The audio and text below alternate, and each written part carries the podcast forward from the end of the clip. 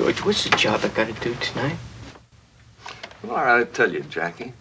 Tonight I'm gonna let you be a man. I'm gonna let you show some muscle for a change. No shakedowns, no deliveries to a fence. Nothing little, Jackie. Not tonight. Tonight, Jackie, you're getting up in the world.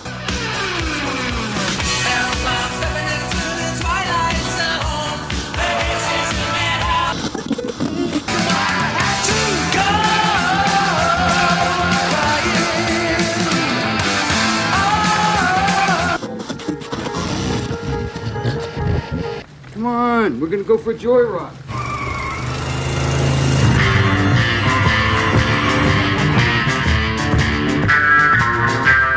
You've just made a wrong turn heading south onto strange highways.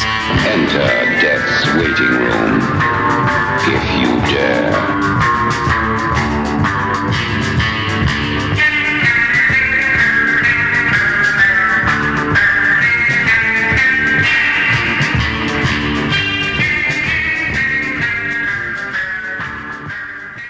And welcome back to Strange Highways. I am Paul, And I'm Kevin. and we hope that all your wishes came true from last week. And if one of those wishes was for more of Strange Highways, we are here.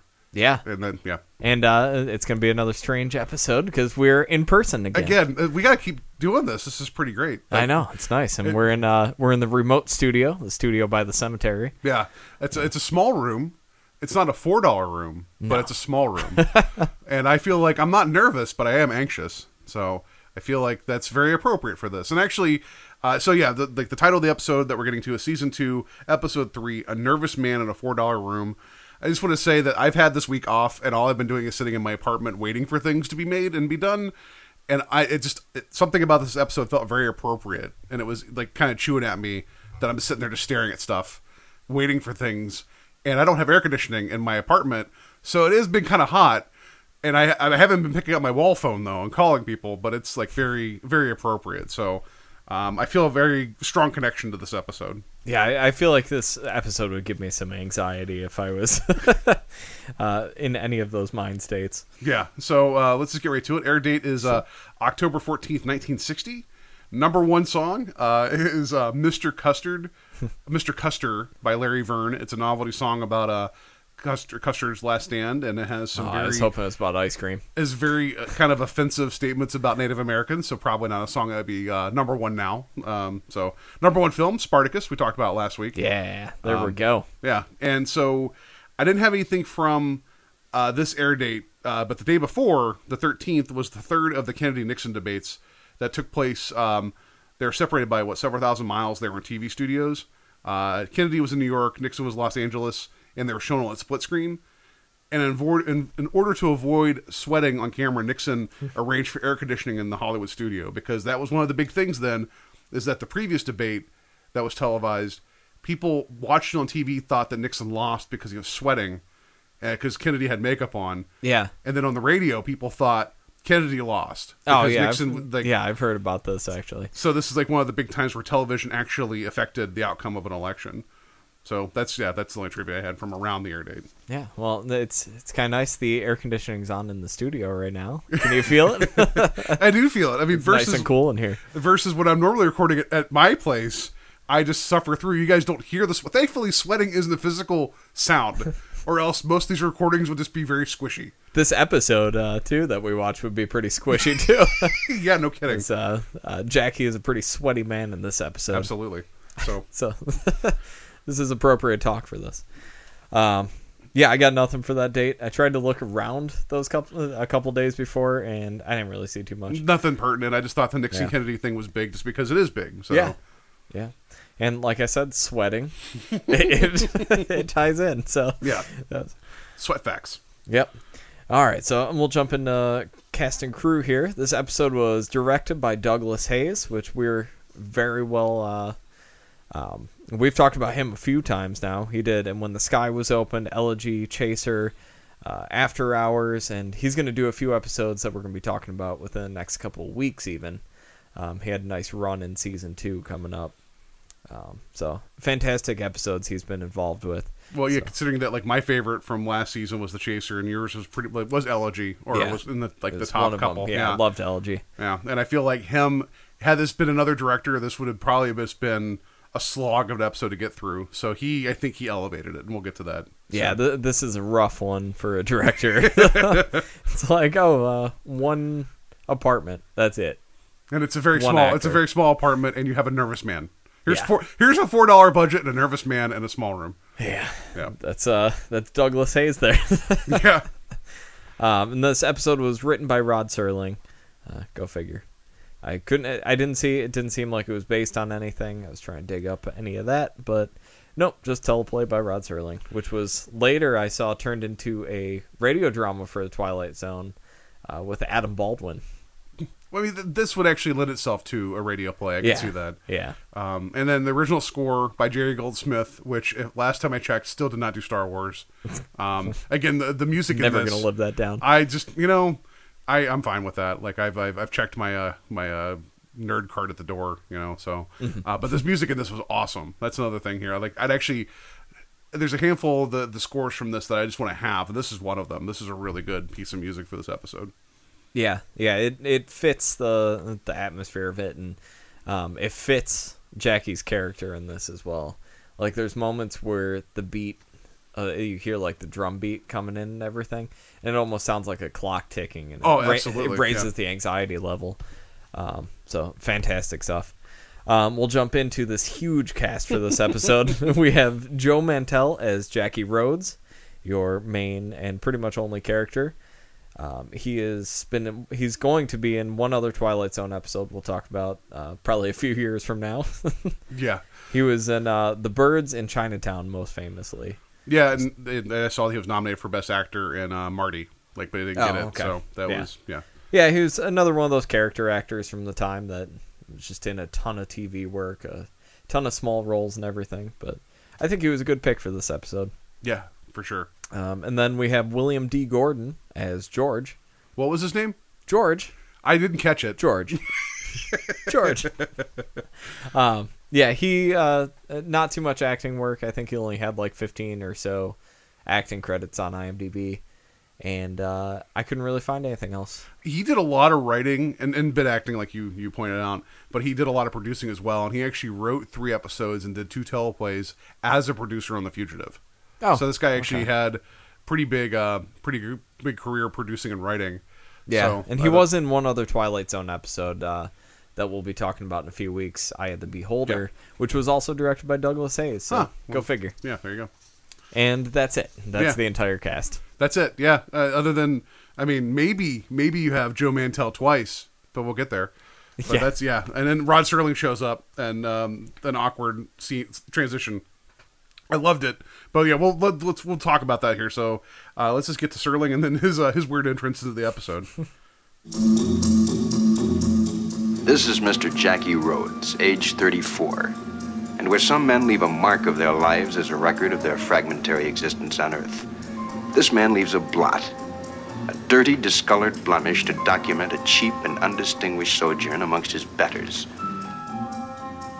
What you're about to watch in this room is a strange mortal combat between a man and himself.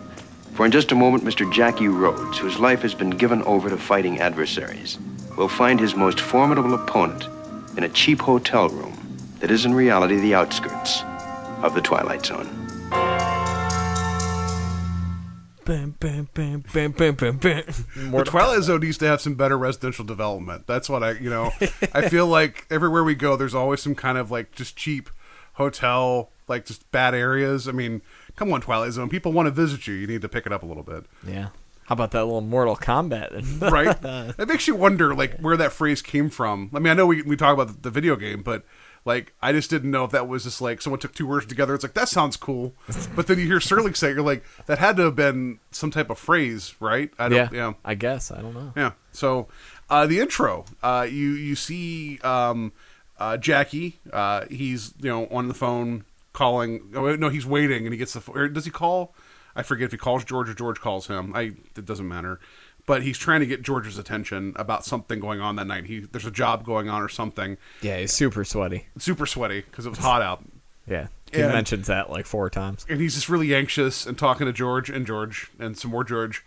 Uh, but then when Sterling, so the way that Sterling comes into this episode is actually, it's really cool because it, it does the same trick that the rest of the episode does do, but it's a different way where it's a top down shot of the small apartment, not apartment, a hotel room that shows like just Yeah, an I- overhead sorry, I keep saying apartment. I don't hotel know, me, room. yeah, whatever. I don't know why. Um, flop house. Uh, it's a hostel. I don't know.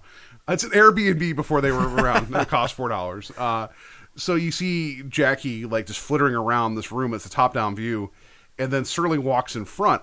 Like it's almost like he's walking on the wall, kind of like uh, like facing you. Kind of that's yeah, the whole thing- towards the ceiling. yeah, and it's a really cool effect because it's very disorienting, and then it made me feel like we're seeing the beginnings of Night Gallery. That's what it kind of felt like to me a little bit, but it was a really cool intro.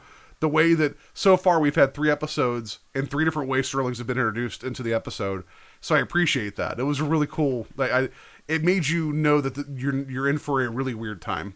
Yeah.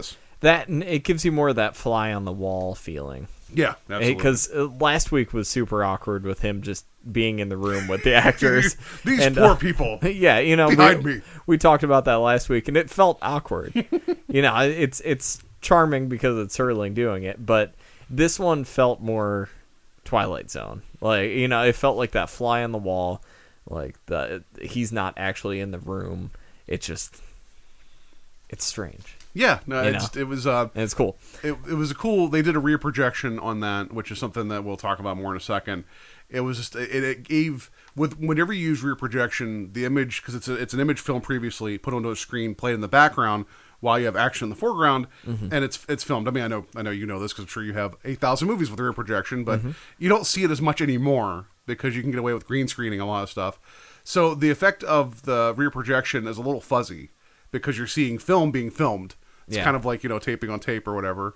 And for this though, it doesn't take away from it. It actually kind of adds like a weird element to it, and then later on even more so. Yeah, and it, there's other things that uh, make the effect feel very strange later Yeah. on too, um, in a good way.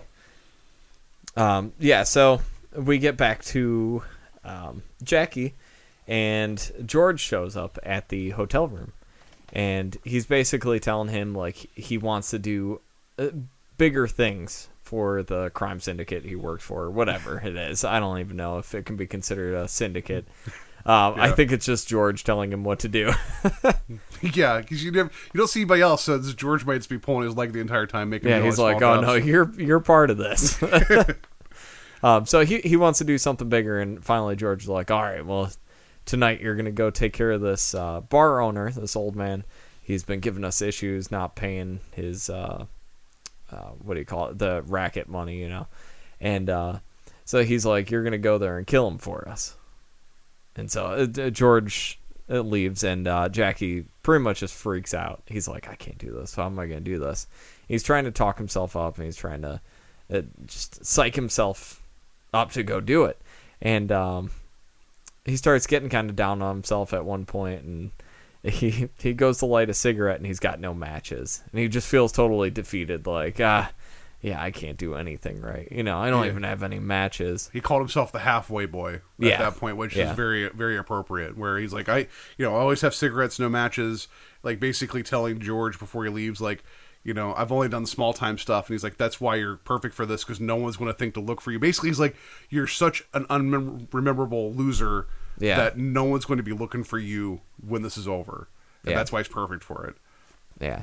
So as he turns around without having the matches there, um, because he was looking into the mirror, he turns away from it, and a puff of smoke comes out of the mirror behind his back, and uh, we get a nice. I really like the musical cue as that happened. Yeah. And it wasn't that reused sound that I thought was going to happen. Yeah, like uh, that's uh, considering like last week we had the reused um, sound effects and music from a previous episode. This, I, I, I- I know we talked about what was it in um, the four of us are dying that there was like a, a whole jazz thing going on there, and I was really I'm hoping that that doesn't go away as we're recording like um not like, recording these episodes and watching them. I meaning, uh, but this this music had a different vibe to it. I don't know what it felt like film music, you know, and I really I just there's something about it that was different than anything else we've heard so far, and I I feel like it it, it could still fit today, and and in, in some context, I really dug it, and it's just um I I almost wish there was just just tracks of that by itself because and I keep hitting things, so I'm so excited. Um, it's just really good, and yeah, I talked enough about that already. So yeah, it was, it was almost like freeform jazz at certain parts. a little bit, but like the beat, like I don't know what the beat reminded me of. It reminded me of uh, this is gonna sound weird. It reminds me of some of the stuff from like Booker T and the MGs, which were around that time. Yeah. in their studio, you know, whatever they do, like R and B and and stuff. Um, but I, I dug it. Yeah, it was it was fantastic. Um, where were we in the episode here? So uh, yeah, the puff of smoke comes and hits him on the back, and uh, he turns around and there is a, another version of him in the mirror. Yeah, less sweaty. Yeah. uh, hair combed, um, more more direct. And this is where I was expecting the episode to go one way, and it didn't go that way. So I'll give the I'll give this episode credit because uh, you find out the man in the mirror uh, is actually uh, kind of the repressed version of him that would make the right decision. Yeah, it's it's his conscience. It, it's it's like the good angel on his shoulder trying to poke through. You Yeah. know, to put it in like a overused media way, is the good angel and bad angel. You know, and uh, it's basically his subconscious trying trying to cut through and be like, no, you can you can do better. You can, you need to do the right thing. And uh, so it's just it's the good version of him in the mirror, basically. and you find out that over like because Jackie keeps saying, "Well, where were you for all this other stuff?" He's like, "I was there with you," and basically saying that I've put up with this for so long that this is the one thing that's going to get us killed, and I and we need to do better than this. And it becomes this whole big back and forth where, like, for someone who's arguing with the mirror, he seems surprised when the mirror knows things about him. You know, like it just Yeah. it seems kind of so like they, you kind of get a little bit of history of, of Jackie about how he was always smaller than everybody else in the neighborhood and he had to try to fit in. And that's why he took like the dares and that's why he got into crime. Is basically his way of kind of always the easy way out. That was always the thing. Yeah. Um, well, like he tries to escape at one point, arguing with the mirror image of himself. Mirror image. Um, and uh, every time he opens the door, there's another mirror in there, and it's just like Jackie, Jackie. I, Yeah. I like that scene though. He even tries to run out into the hallway. There's a mirror in the hallway facing back at him Right. and everything. Um, but yeah, that's uh, really effective. So I give I'll give Douglas Hayes complete credit because you could have cheated this. You could have cheated this with body double, which you know that's my solution for everything is just get twins. um, but whenever he was presented this, he's like, "Nah, we're just going to do this with rear projection." Basically, he's like, "What's the hardest way possible to make this happen?" But he wanted to make it different than anything you've seen before. So he, he it was really ingenious how they had a double uh, stand in to do the line readings with the actor, and then they recorded him like, and then rear projected it on the, what was supposed to be the mirror, Yeah. and then filmed that. And, like so, so when you see uh, Jackie reacting to the mirror, that's actually being filmed. So he's actually seeing Nice. himself, and they did it to where the, the the actor when he was on the other side of the mirror, so to speak, his eyesight, his eye lines, and everything would match with himself. Yeah. And then the movement. Did you notice how like the, the the mirror would look and turn and look at him as he's walking around the scene? Yeah. That was all timed and it was like perfect. It was really It was solid. off on a few spots. It, A little but bit. Just a I- little bit. I actually like that it was off a little bit because it gave this weird, like, nightmarish vibe to it. Yeah, there Um, was a couple times where his dialogue started just kind of abrupt because he missed the mark just by a hair. Yeah. But it was so good because there's bits where he was when, when the actor was turned away from the mirror, reacting, like thinking things through, and you see the mirror also kind of thinking things through. Yeah. Just like I give credit. I, keep hitting everything. I'm so I'm in a tiny room in this episode here. I'm Yeah. in, uh, I'm Let me having- remind you guys we're in a different studio than we usually are. he- with with Kevin's professional equipment, and I just can't move my arms around. Um, yeah. So, uh, and the credit to uh, Joe Mantell for like being able to basically play two characters and actually have the the the, the blocking and the pacing. Yeah, and, And- his his like facial mannerisms between the two characters are really subtle yet noticeable. Yeah. because there's a bit at the end as we get to the uh, the quote unquote twist here. Um, uh, there are subtle mannerisms that he does that are really impressive for an actor that like he's not very well remembered these days by most people. Um, I, I just I was really shocked at what he was able to do with this. Yeah, uh, for sure. And um, so it becomes this whole big back and forth of, you know, uh, Jackie talking to the the version of him in the mirror, and it becomes this whole big like comes to a head where J- Jackie gets a call from um uh what's his George. Well, I almost forgot the name. Like that's funny, um because you know I, they never said it at all in the episode, and George is like, you know, did you do it yet? And he's like, oh well, I'm on my way now, and just as he's getting ready to head out the door, he like the the, the whole discussion comes to a head, and I don't know what convinces him to pull the dresser with the mirror out and be like. Like I forget the, the actual statement, but he pulls the, the dresser away, thinking like the guy's behind it, Yeah. and then turns around and it's like, oh, he's still in the mirror. Well, of course he's still in the mirror, but then he takes the mirror and, and flips it like out of anger, Mm-hmm. and then as the mirror's flipping, uh, the face of the other gets closer and closer, and then it and that's it. Like that's into the scene. Um, I, I guess we're just tearing through the story real fast because there's not a Well, lot of yeah, there's not too yeah. much. I assume we would.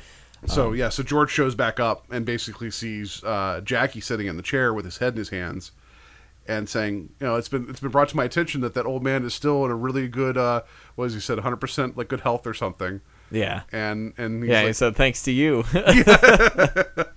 um, yeah, so it, I I love that he's got his hands over his face because this is this is the reveal. Um, the episode went in the direction I thought it would, but um, you get that moment where you find out whether or not he's still the same Jackie or if the con- the good conscious ja- um, conscience I can't speak um, Jackie has taken over. So when he pulls his his hands off his face, you immediately know that he's changed. which is uh, like amazing for the And actor to have a what I mean, like- set in his face, you And, know, and like- not even the fact that like his hair is combed and he looks like he shaved a little bit or something, but like I mean beyond that like it, you know we we were just talking about before we came on the air about Alien Covenant and uh, say what you will, Michael Fassbender in that his little changes between David and Walter in that Oh, absolutely, are yeah. incredible acting and it it reminded me of that now that I'm thinking of it maybe it's just because we were talking about it a half hour ago Well, that's a good Um, recent example. You know, yeah, somebody yeah. having to play two distinct characters that are that, look identical that are based off the original roots of whatever that like Jackie or Walter was. you Yeah. know? yeah. So I mean, it was just one of those things where it's like just by his facial expressions and just uh, very small things, you could tell which one was there without him saying a word. Yeah, so then he basically tells. pretty um, impressive. It, it- it's awesome. Like, like I, I we'll we'll come down. I, I'm sure. Like my feelings about this episode are probably going to be similar to Kevin's, where it, you know, we'll get to the end here where this may not be one of the the best, but I feel like there's separate parts that are amazing that this episode should be watched for those parts, and his performance is one of them. Yeah. Um, and the music's one of them, and the effects are one of them. I just makes me think about the script. I wonder, I wonder if that's the part that I'm having a problem with. Yeah, but, maybe. And the direction's amazing too. Uh, so Yeah. he- so he tells him he's going to resign, and uh, we probably have the best bit of violence we've ever had in this series. Yet. Uh, do you want to explain how he takes George it's out? like he just kind of does like a standing punch or something. I don't know what it is. Like, he stomps on his foot yeah, that's right. and then gives him two punches that are like these really goofy left and right hooks. yeah, and George falls like five feet away from him and just looks up with pure terror in his eyes. And so um, Jackie stands up and grabs the gun. And he's like, "You're gonna take your gun. You're never gonna come back." And George is terrified and runs away. And I'm like, that's why I don't think there's a crime syndicate because this dude, for being like a mob boss, whatever he is, gang leader, I they don't ma- make it clear. He is uh, probably the worst criminal ever. I don't know. I think the guy from um oh shoot, what was his name? Rocky from the, la- the last season when he uh, ended up getting everything he wanted. I think he was the worst criminal. yeah, he was pretty bad too. Yeah. But I mean, for a gang leader or a mob boss, like to be taken out with two shitty, excuse my language, uh, like right hooks. and then be given the gun back. Like after he's like, "I resign," you can have your gun back. It's like yeah, he threw but- the gun at him, Yeah, which he- he- is super unsafe. Like, Right. don't throw a loaded gun. Like that, that would have been hysterical. Here we go, me rewriting the episode. Just throws the if it went off him. and it kills himself. Yeah. Um, but then, like you know, Jackie takes the bullets, throws them in the, the you know trash can or whatever by his, his door. oh, did he? I didn't Yeah. see him throw the. You, um, you hear okay. you hear like a small clinking of him taking the bullets. He he threw the bullets away separate from the gun, but I'm like, you still gave him a gun. Like I'm, pre- I mean, this is 1960. I don't think bullets cost that much more. You know, like I totally missed him taking the bullets out. Okay, well then he didn't throw a loaded gun, and good for him because that's Yeah. Well, no, I don't know when he took the bullets out. I think because because he made made George leave and then he threw the gun outside. Yeah. That's the point. I think he took the bullets out, but I know he got the gun. He tossed the gun away at some point. Oh, okay. I, I think so. It's. Um, I've watched this episode twice. You think, and it's all in one setting. You think I remember what happened? it doesn't just- matter. It really doesn't matter. Um, in the in the grand scheme of this episode, it really doesn't matter when he threw the bullets. Yeah. So then uh, he goes over to the phone to pick it up and says he's checking out, and he's like, "This is Jackie. No, this is John Rhodes. Yeah. Or is it? Yeah, it's John. And he's like, "This place is for bums. It sucks. I'm leaving you a terrible Yelp review. We're out." Like basically, so something like that. And then, so, then basically, he's like, "I'm off to a better life." You know, and that's the and it's and actually again three weeks in a row, we've actually had a fairly positive like outcome, which Yeah, is this sucks. well, I mean, it's like because with King Nine, even though it was kind of a, a, a weird turn, he was okay, you know, and he may have been there at the plan or not. And with uh, with the castles last week, other than some a little bit of Hitler time, they turned out okay as well. Yeah, And here, you know, and Jackie, aka John, turned out he's actually a better spot now, even though he's brought a lot of heat on himself. Because I'm sure any criminal worth their salt, even if they get three punched out the door, they're bringing they're bringing muscle with them next time. you Well, know? at least he was staying in a hotel room, so maybe they don't know where he actually lives. So maybe he can go into hiding for a bit. Yeah, they'll check all the five dollar hotels next and be like, ah, you know. Um, but yeah, that's that's pretty much the episode. Like I, when I say I wasn't expecting it to turn the way it did, I mean, normally you do have like the angel on the shoulder, but I expected more of a dark, like darker intent from Yeah. the mirror side of things, like almost like a goading into doing something worse, or or whatever. And then I almost expected that to take over and have that person do worse. You know, Yeah. like I don't know, or something where I don't know. I just it. He he does for for what he's saying and trying to get him to take a better path and everything. He does kind of have a devilish look in his eyes at certain points in the mirror. Yeah, absolutely. So like I could see where you're getting that. And maybe Serling was aware of that and uh, actually wanted that out of the role. You know, maybe he wanted to mislead because we've seen episodes with characters trying to mislead. I mean, mirror image. Look at that one. You know, like you got the evil doppelganger and everything. So maybe he was trying to play on people's um, uh, Assumptions that- yeah, preconceptions yeah. that, like, uh, oh, oh, this guy, this is up to no good, you know, and then have it twist in the other way. Nobody would be expecting it at this point. Yeah, because I still feel like Sterling always had this eternal optimism about people that uh, we look back on the Twilight Zone, we remember all the like, the dark bad things, and it's like I feel like he, as long as people learn a lesson, I think that's almost like that's that's it. They learn their lesson. They don't Yeah. need to be punished further. And I, I don't know, like I guess over time we've just gotten meaner. And We expect more to come out of this. Well, I want, I like the darker endings, yeah, and I've talked about it quite a bit. Yeah. So, um, I, I don't know what that says about me, but it still doesn't mean I can't enjoy these episodes because I No, I no. did enjoy this a lot. But like you said, I thought it was going to go darker, but it went pretty straightforward all the way to the end. I mean, considering the setting and the acting and the music, the music just ratchets us up. It just keeps going and oh, going. Oh, yeah. it's it's Yeah. so like so good. And then to be like, oh, he turned out okay. Like it just felt like, I mean, no, like yeah, I, I didn't feel it like kind of fizzles. I I mean, it fizzles. I mean, I guess like it didn't feel like the rug was pulled underneath of me or anything. It wasn't like a complete left turn, but yeah, I could see how there's so much in this that just from a watching Twilight Zone standpoint that people need to see. Just how do you get so many dynamic shots in one setting? Because there's a lot of neat camera movements. There's a lot of that going back and forth in front of the mirror, like I said, and having him watch himself and him interact with himself. That I can't even do that now. Like I don't even know how I'd even plan that out now. Yeah. Even using the same technology, I don't even know how I would do it. And I just like the Douglas Hayes, like after we've seen with Elegy of having everybody stand still, right, and then knowing the camera had to move to keep everybody looking kind of like they're standing still. Yeah. And then the chaser where he's like, "We're just going to build a really big, tall, lit up library just because we can." Like he was like, "Bring it! I'll just I'll I'll find something interesting here." And this is one of those ones I could almost watch it with the sound off and this well, except for the music, I guess, and still enjoy the movements and enjoy the episode. Like if Yeah. this was on in the background at a party, I think I would just dig watching the way the camera moves in and out of the, the situations. Yeah, for sure. It's you know, any longer than 20 minutes, I think it would get real hard to do. But, Oh, yeah, You know, but he kept it interesting from shot to shot, and I don't think. I don't think there was one other than that establishing shot from up on the ceiling when Serling uh, comes in for the intro. I don't think there was another it- like another repeating shot in the episode Not really. other no, than that yeah. one from the ceiling. So I mean, and it's it's good too because uh, he gives you the geography of the room, so you Yeah. understand where he's running to.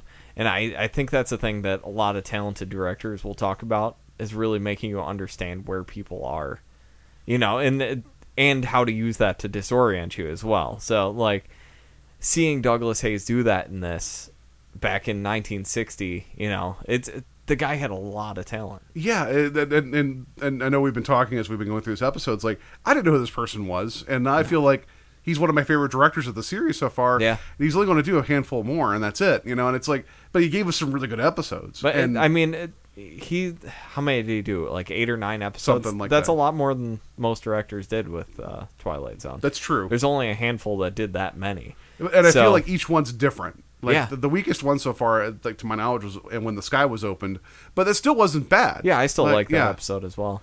Because I'm trying to think which one was the uh, German director. Um, who did the Nazis on the ship one? I can't remember.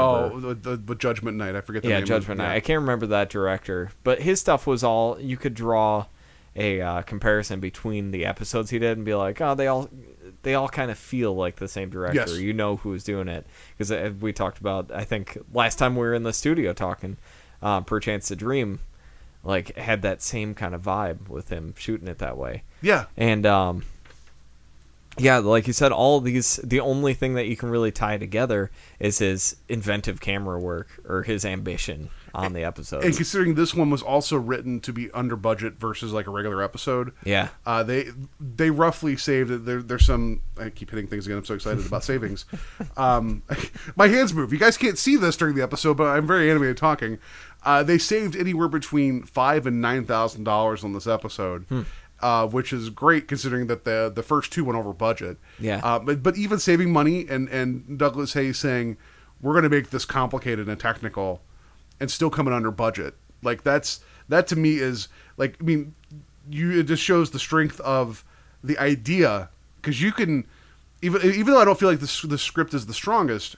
Um, I'm trying to think of other movies or TV shows I've seen that have like been bottle episodes that have all taken place in one location, and you you kind of live and die by just are you still interested in the story? Yeah. And um, and this, I feel like at least the movement because this could have been shot straightforward like a play, and you could have still still told the same story, and I would not have cared at all. I mean, I care some now. I- It's just I feel like it could have been very stagnant and, and static, and it would have had the same outcome, and I just would have been like, can, can I just get out of this episode, please? yeah. You know.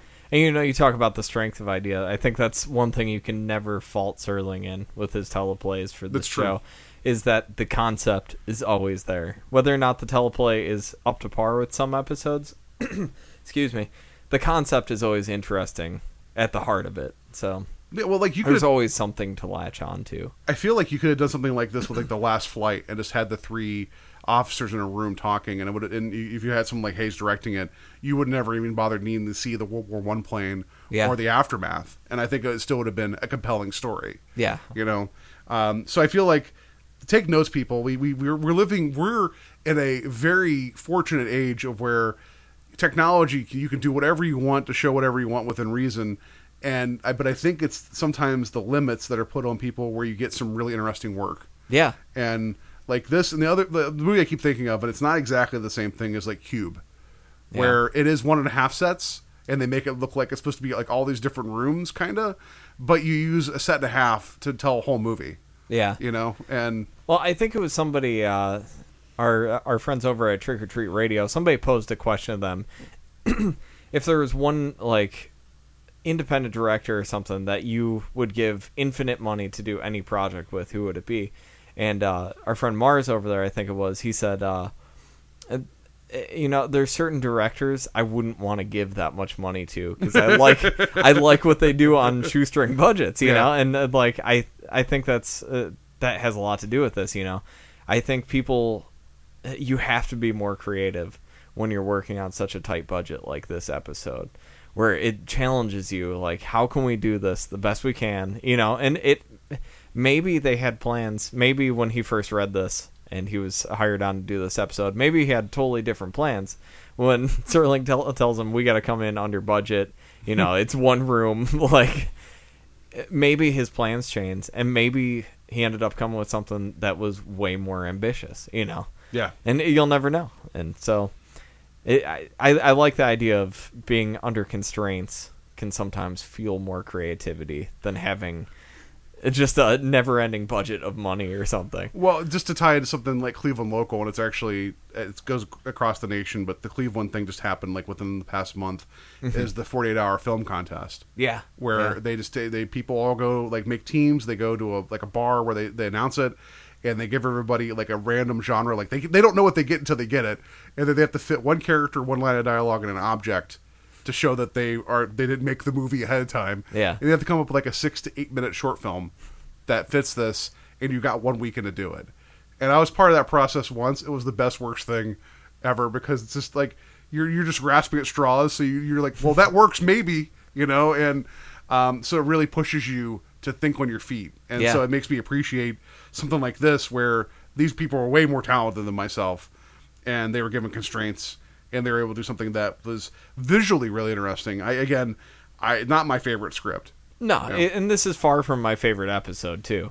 I, I think there's a lot of positives, but at the end of the day, like I'm not going to go back to this one as being one of my favorite episodes of this No. season or this this entire series. You know, um, but I, I think it's one of those ones we've talked a lot about episodes we haven't seen before, and some of these that get kind of lost in the shuffle over time just because maybe they don't have that super uh, iconic twist, or maybe it doesn't have the super terrifying moment in it, or you know maybe it doesn't have that imagery that is forever ingrained in someone's mind. You know, but at the end of the day, like this is really solid television Yeah, absolutely. and Yeah. it's one of those episodes that I probably never would have watched if we didn't do the show because I would have flipped by and been like, "Ah, that doesn't sound interesting," you know, and then end up on Eye of the Beholder four episodes later, Yeah. scrolling down. So it, it's uh, this is why I love doing the show because we find these episodes that aren't necessarily my favorites, but like there's a lot of merit to be found within it. Absolutely, and and uh, only after watching it twice did I realize that the name Rhodes was his last name. So it's like, oh, he's heading down a different path now. Thanks, Sterling. I, it makes me wonder if he's just like that. We're going to do that. People are going to figure it out later. You know. Um, I also want to ask you, what's a gleep? Because they kept Oh, calling yeah. the old man a gleep. What is Yeah, a gleep? Thank you. I was going to bring that up. I have no idea. uh, keep talking. I'm going to look feels it like up. it feels like it was like they're trying to censor themselves. Like, oh, he's just such a gleep.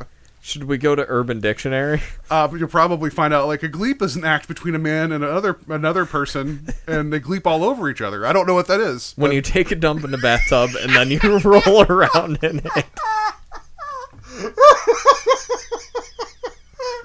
There- oh, there you gleeping kidding me? Yeah, Oh I, I don't think I don't think that's what he meant no, by I don't. no wonder they want to kill He old man. wasn't- That's disgusting.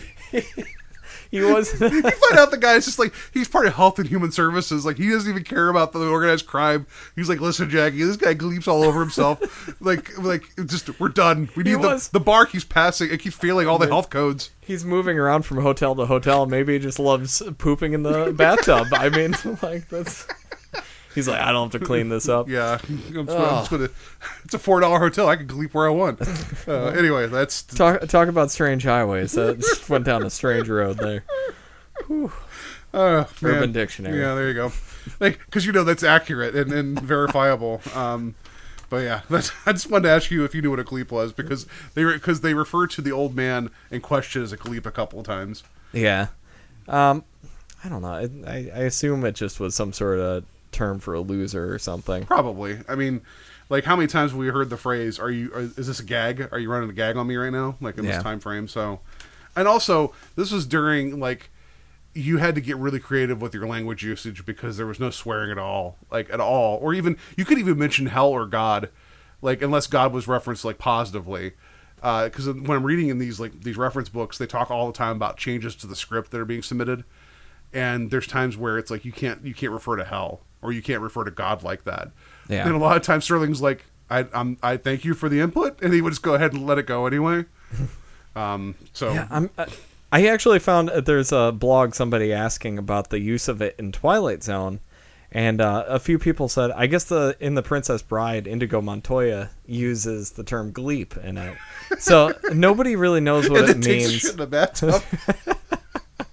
Nobody really knows what it means. Somebody said it's definitely not a good thing. That's all I've got. yeah, right. Yeah, Um, yeah, I, I I don't know. Somebody said it may have come from a Yiddish word. Um, yeah, I, I don't know. I, that's very strange. it just but- feels it just feels like something a millennial would say now about somebody else. Yeah, Like, maybe maybe it'll come back around. Yeah, Who knows? I mean, with with our version or the version we found on Urban Dictionary, I don't know. But anyway, um, so I was, I, I don't have much other notes on the episode on proper, other than um, when you asked me about the fist fight. I did write in my notes three punch combo, so I, I must have paid attention to it at the time. Um, Yeah, foot stomp, right hook, left hook, done. and you could tell that that was done use that. because the set was so small, so you had to have something to show that action like up close. Yeah. So it was really awkward. Well, it, it was it was really awkward because he was still like sort of sitting when he did the punching. Yeah. So it was a really unintimidating uh, swing. Like there could be no power there. yeah, no, you know, no, like- there. Yeah, but yeah, that's that's all I really had for for, for my notes for the episode on proper. Yeah, I, I Um, got about a half page and an empty sheet in front of me. So Um, oh, I did want to note that the the double, the actual double that they used that that got removed from the episode, uh, that person's name was um, Brian G. Hutton. The only reason I mentioned that is because he wanted to learn how to direct like more, so they brought him in to kind of work with the episode. Mm-hmm. He actually went on to direct Where Eagles uh, Dare and Kelly's Heroes. oh, nice. Yeah. Sorry, and Gleep just popped. Brian Gleep Hutton. That's the uh, so. Um, so I like like. There's actually someone who actually you know went on to do some pretty you know not I wouldn't say terribly important movies, but more movies that you know you know. So yeah. um, but yeah, that's all I had there. Um, I did want to mention. So I didn't look up any gleeping uh, here, but I did look up. Um, I did look up hotels, small hotel rooms. Yeah. And I just want to mention here that the smallest hotel in the world has r- room for one, like just for one room for guests. It's the Central Hotel in Copenhagen or Copenhagen, Copenhagen, and that's the chewing tobacco. Anyway, uh, has just one eight by ten uh, room that can accommodate two people at a time. And I'll show you a picture because you're here. We're actually here in front of it, you know, each other. It's in the it's in front of the one of the smallest cafes in Copenhagen. And so you stay in the room, and it's actually a nice, like, nice decked out room. Um, but it's for the the coffee shop down below only has five people that can be in it. So it's like a really tiny coffee shop with a really tiny hotel, and it's not the smallest hotel room in the world, but it's the tiniest hotel because it's only one room. It looks kinda nice. It is nice, and and um, the funny thing about it is like so the whoever stays in the room at nighttime, they get a guaranteed spot in the morning in the coffee shop for bed and breakfast.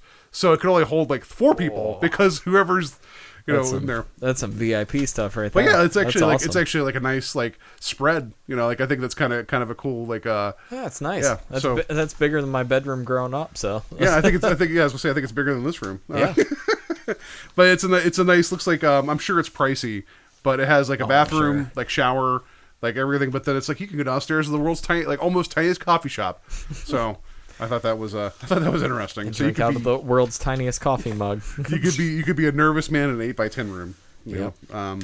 So yeah, that's uh you know interesting episode. Yeah. Nothing.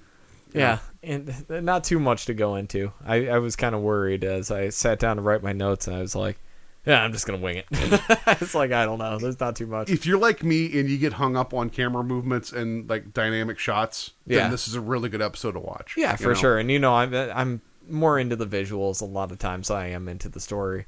Um, Twilight Zone's kind of changing that for me because some episodes you have to hang your hat on the story. Yeah. So um, it, it's kind of changing the way I look at uh, reviewing media in general. Wow. Because I. Uh, I'm a visual person. Like Yeah. I, I, I will watch avant-garde movies that are nothing but visuals for the most part, you know. And uh, Well, I think you can put both in your head, though. You know, like I- I, mean, I- yeah, I know you're more capable of doing that, but I mean, Yes. I'm sure after like whatever it is you're watching, you you start to identify like, oh, this doesn't have a narrative. I'm not going to even start keep checking for that. I'm Yeah. just going to watch. or you try and on. find the narrative in and that's kind of the fun, you know. Yeah. But uh, I I never really, you know, if the story wasn't too good, like if they have amazing visuals, I'm fine. Like I'll I'll, I'll let a lot of stuff go, and uh, Twilight Zone's kind of changing that a little bit for me. So All right, so yeah, that's all I got. all right, let's just get to the, the twist. Good Oh, luck yeah. with this. I'm just going to go with the three with the question mark beside it, like an asterisk, because I wasn't expecting the mirror image to actually be a force of good, uh, or like overall a positive circumstance. Okay. and that so I wasn't expecting that. All right. Um, yeah, I- I'm I'm gonna give it a two because uh, there is that moment, like you said, you think that possibly the mirror image has a different agenda behind what he's doing, but at the end of the day, it kind of just went where I thought it was gonna go. it just went in one direction and then just kept going. Well, there's only just- one door out of there, so I had to go. I had to go out that way eventually. That's Yeah. true. Went down the good road with an H. Right. Um, yeah, I, I just uh, it wasn't really surprising to me. I didn't feel like there really was too much of a twist. Um, but yeah, it was it was a pretty good episode. Otherwise, Yeah. So there, there you go. So, all right, Kevin. So how can people get a hold of us? um, you can email us at strangehighwayspodcast at gmail.com. Um, you send us voicemails or emails on there. Um, I did actually start a Tumblr page where I'm going to be posting more images from the episodes. Um, We got followed by Cheesebot, and I was all I got was an email saying Cheesebot is following you. I'm like, what the hell is going on? Yeah, I I have to do some work on it. I started setting it up um, and had about five minutes to do it, so I just wanted to get the domain page for it. So um, you can keep an eye on there. I'll probably post uh, random Twilight Zone related things and repost stuff on there. Um, you can find us on Facebook, Strange Highways. Join in the conversation. Keep up with what's going on in the show. And uh, if you were paying attention to the Facebook page last week, I was doing some tests on Facebook Live, but we got in trouble. So back to the drawing board on what we're Yeah. going to do with the live stuff. But keep an eye on there for news as far as that. Um, and you can subscribe to us on iTunes, Stitcher, and Google Play. And if you would rate and review us, preferably five stars if you enjoyed the show. Um, if you don't mind our gleeping talk this week, uh, uh, that would really help us out. Yeah, absolutely. So next episode is a thing about machines, and I'll try again to do my best here to read what Sterling wrote about teasing the episode. And I'm going to screw this up. Uh, these are familiar items, I'm sure. Television set, set, shit, electric razor, clock, typewriter, the normal everyday accoutrements that are part and parcel of 20th century progress. I couldn't say set correctly, but I said accoutrements correctly. Yeah, that was, that was beautiful. But next week you'll see them under different circumstances and in a totally dissimilar guise. They'll be machines, but they'll also be monsters. Our story is called A Thing About Machines, and I'll be here waiting for you in the Twilight Zone. It's kind of uh, foreboding. It sounds like it's talking about smartphones and Be here everything. waiting for you. Yeah. Oh, So- and perfect time. The dog is the dog is home. If you heard that. So. Yeah. All right. So we'll see you guys next week. Um, be safe and uh, don't gleep. Yeah. Thanks for listening, guys.